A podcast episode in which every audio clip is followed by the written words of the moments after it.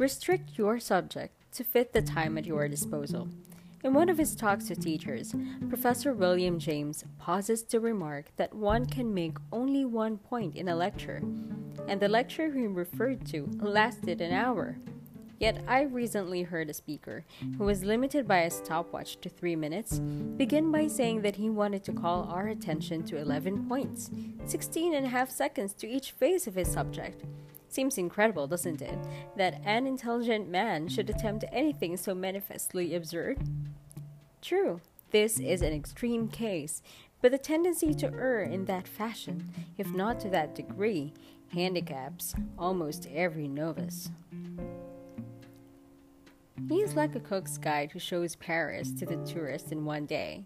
It can be done, just as one can walk through the American Museum of Natural History in 30 minutes, but neither clearness nor enjoyment results. Many a talk fails to be clear because the speaker seems intent upon establishing a world's record for ground covered in the allotted time. He leaps from one point to another with the swiftness and agility of a mountain goat.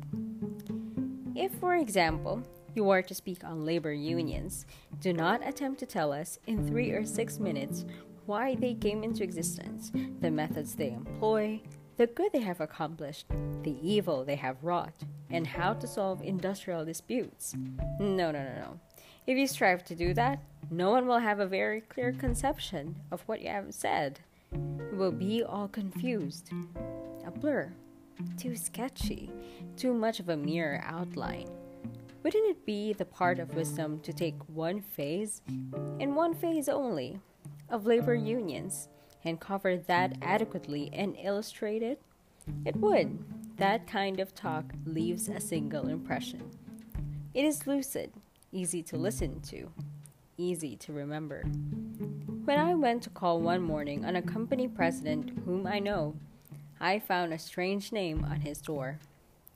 The personnel director, an old friend of mine, told me why. His name caught up with him, my friend said. His name? I repeated. It was one of the Joneses who controlled the company, wasn't he? I mean his nickname, my friend said. It was, Where is he now? Everyone called him, Where is he now? Jones. It didn't last long. The family put a cousin in his place. He never took the pains to know what this business is all about. He'd put in a good long day, all right, but doing what? Mopping in here, mopping in there, all over the place, all the time.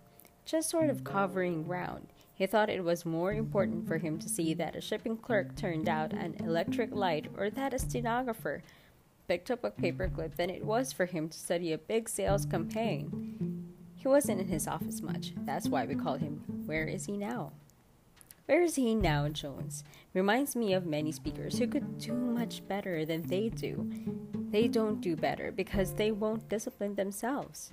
They are the ones who, like Mr. Jones, try to cover too much ground. Haven't you heard them? And in the midst of a talk, haven't you wondered, where is he now? Even some experienced speakers are guilty of this fault. Perhaps the fact that they are capable in many other ways blinds them to the danger in dispersed effort. You need not be like them. Hold fast to your main theme. If you are to make yourself clear, your hearers must always be able to say, I understand him. I know where he is now.